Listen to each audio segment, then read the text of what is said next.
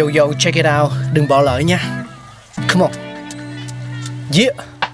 Thankful we got, con người sáng tạo mà sống dồi dào.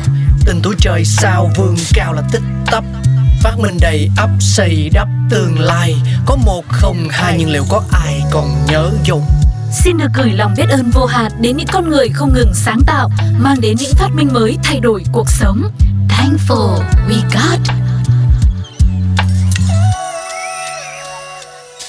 Rượu có mặt ở tất cả các nước trên thế giới và mỗi quốc gia lại có một loại rượu đặc trưng.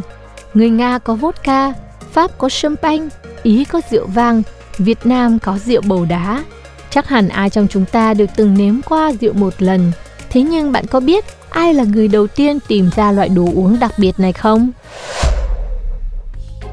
Người sáng tạo ra rượu trong văn hóa Hy Lạp. Trước khi nghề làm rượu vang đến bán đảo Hy Lạp vào khoảng năm hai nghìn trước công nguyên, rượu mật ong là đồ uống có cồn đầu tiên được sử dụng rộng rãi tại đây. Đây là một loại đồ uống được ủ lên men từ mật ong và nước. Trong thần thoại Hy Lạp, thần rượu nho Dionysus là một trong mười hai vị thần tối cao mang lại lợi ích cho con người. Người ta cho rằng ngài chính là người đã sáng tạo ra rượu nho, thức uống ngon lành được người dân Hy Lạp ưa thích. Ngài được mô tả là có dáng người mập mạp với khuôn mặt nhân hậu và luôn làm nụ cười của mọi người. Nghề làm rượu nho trở nên vô cùng phổ biến tại Hy Lạp vào những năm một nghìn bảy trăm trước công nguyên. Rượu cũng được đưa vào các nghi lễ tôn giáo và là thức uống thể hiện lòng hiếu khách. Ngoài ra, nó còn được sử dụng trong y học và là một phần không thể thiếu của những bữa ăn hàng ngày trong văn hóa Hy Lạp.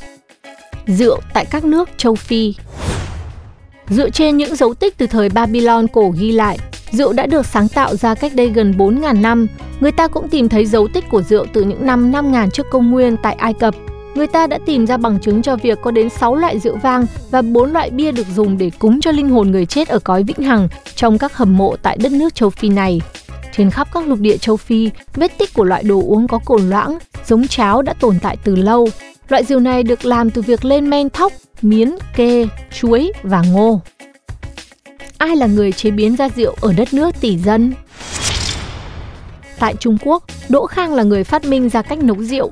Ông chính là ông tổ của nghề nấu rượu và được gọi là tử thánh, cũng như được thờ cúng vô cùng chu đáo. Tương truyền rằng, vào thời cuối Tây Chu, Đỗ Khang thường nằm dưới gốc cây cổ thụ nhớ cha nhớ mẹ, chẳng buồn ăn uống. Chú ông thấy ông gầy yếu, bèn đi tìm phấn khúc về cho Đỗ Khang bồi bổ. Đỗ Khang cảm thấy loại phấn khúc lên men này có mùi vị chẳng ra sao. Vì thế ông đã mang nó lên núi, vứt vào một cái hốc trên cây cổ thụ mà ông hay nằm. Sau một trận ốm nặng, ông lại tìm đến gốc cây yêu thích nằm chờ chết, thì ngửi được một mùi thơm và thấy một loại nước kỳ lạ chảy ra từ gốc cây. Đỗ Khang liền nếm thử và thấy thứ nước ấy không chỉ thơm mà còn rất ngon. Ông đã uống lấy uống để loại nước kỳ lạ đó và ngủ luôn dưới gốc cây. Sau khi tỉnh dậy, Đỗ Khang đã hiểu ra việc để phấn khúc lên men trong hốc cây lâu ngày sẽ tạo ra thứ nước thần kỳ kia. Ông liền gọi loại nước ấy là tửu hay rượu và đem trở về thôn cho mọi người nếm thử. Làng xóm đua nhau đến nhà Đỗ Khang để uống thử rượu. Không ngủ quên trên niềm vui, Đỗ Khang bắt tay vào nghiên cứu cách nấu ra loại rượu ngon nhất và mang nghề của mình dạy cho mọi người.